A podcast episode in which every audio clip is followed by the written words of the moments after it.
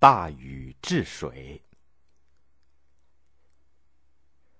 早在尧的时候，中原地带就经常闹水灾，常常是洪水漫天，无边无际，围绕着大山，淹没了丘陵，使老百姓叫苦连天。尧当时向各个部落的首领访求过能够治水的人，当时大家一致推荐了鲧。尧对鲧是不满意的，曾说：“鲧为人好违抗命令，摧残同类，是不能胜任的。”但大家说没有比鲧更合适的人出来治洪水了，因此呢，尧就同意让鲧去试试看。果然，鲧去治理洪水，只知道筑堤挡水，结果呢，经过了九个年头，洪水仍然没有消退。这个时候。舜代替了尧的职务。他在外出巡视的时候，发现鲧治水不力，就立刻下令撤了鲧的职务，并把他放逐到偏远的羽山的地方。鲧最终死在了那里。舜登天子位以后，他最大的心事就是为老百姓治理好洪水。于是，他打开国都四面的城门，请四方的诸侯和十二个州的首领。来反映情况，议论天子的言行，替天子提意见和建议。他问大家：“谁能光大尧帝的事业，努力工作，治理好洪水，我就请他当辅政官司空。”众人都说禹可以胜任这个职务。于是舜就说：“啊，不错，禹，你来治理洪水，可要恪尽职守啊。”禹跪下向舜叩头，想把司空的职务让给后姬、契和高陶，但是舜说：“你很合适，不要再谦让了。你现在应该到工作岗位上去负起你的责任了。”于是舜就让禹带着伯益、后稷做助手，出发去治水了。这时候，禹与涂山氏女儿结婚刚刚四天。禹为人仁爱可亲、诚实忠厚，工作勤勉谨慎，手脚又灵活敏捷。他感伤自己的父亲鲧，因为没有完成治水大业而受了惩罚，自己便吃苦耐劳、殚精竭虑的从事治水工作。他随身带着测量的准绳，登高山立标志，跑九州测地形。不顾暑热冬寒，不顾雨雪泥泞，日日夜夜奔走在治水的工地上。他三次路过自己的家门，甚至听到自己刚出生的儿子的哭声，都不进去看一下妻子和孩子。他自己饮食衣着节俭，住房简陋低矮，可是治水兴修水利却愿意出大钱，花大力气。就这样，整整十三个年头。他带领百姓开辟了九州的道路，疏通了九条大河，整治了九个大泽，开凿打通了九座大山，终于用疏导的方法治好了洪水，安定了九州，并且命令伯益教百姓在低湿的地方种稻，命令后稷教百姓种各种各样的庄稼，于是使五千里见方的地方成了鱼米之乡，使各方的部落都来进贡。禹为国家建立了大功以后啊。一点也不居功自傲，舜也经常和禹对话，共同商讨治理天下的方略。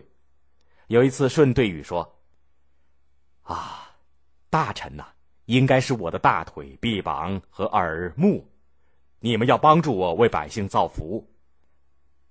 如果我有什么邪僻、不正当的行为，你们应该向我指出，匡正我，而不要当面恭维我，背后却说我的坏话。”禹说。帝说的对，做天子最危险的就是善恶不分，听不得批评的意见。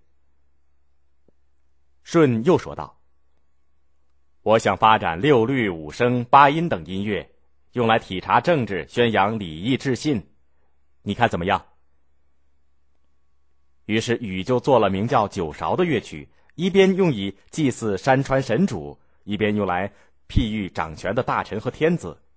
比如说，有一首歌的歌词就是这样唱道：“天子明哲呀，大臣贤良啊，众事安定啊。”又有一首歌唱道：“天子细碎无大略呀，大臣持械不进取呀，这样万事就要败坏呀。”舜听了非常高兴，连连说：“是啊，是啊，以后大家都要谨慎呐。”于是就决定推举禹作为他的继承人。十七年后，舜在南方巡狩时死于苍梧地方的山野间。于是禹带领国人服丧三年。三年以后，禹为了让舜的儿子商均继承帝位，也学舜当时避让尧的儿子丹朱的办法，隐居在阳城，也就是现在的河南登封的东南。可是和尧死后的情况一样，当时天下的部落的首领们都不去国都朝拜商君，而是去阳城朝拜禹。禹于是从阳城来到了阳翟，也就是现在的河南省的禹县，正式继位。禹接替舜以后，一方面带兵征服了南方和东方的一些部落，使中原地区的百姓有了一个安定的环境。同时，由于治好了洪水。再加上炼铜技术，使生产工具有了从石器到铜器的飞跃。当时的生产力发展很快，社会的物质财富也不断的增多了。人们除了日常生活消费之外，物资开始有了较多的剩余，于是财富的私人占有便开始了。私有财产的出现，使原本一个部落内部获取的食物和生活用品由全部部落人共同分配的原始公社开始瓦解了。社会上出现了贵族和平民的阶级分化，还有呢，部落之间因为战争而抓到的俘虏也不必再被杀掉，而是把他们看管起来进行生产。奴隶们生产出来的粮食，除了供给他们的生活食用之外，还有许多的剩余。部落里的上层贵族呢，便可以获取奴隶们创造的大量的剩余产品。于是，原始公社制社会便开始向奴隶社会迈进了。与社会体制的变化相适应，部落首领王位的继承方法也开始有了变化。禹的末年，他在中原地区的权力已经相当稳固和集中了。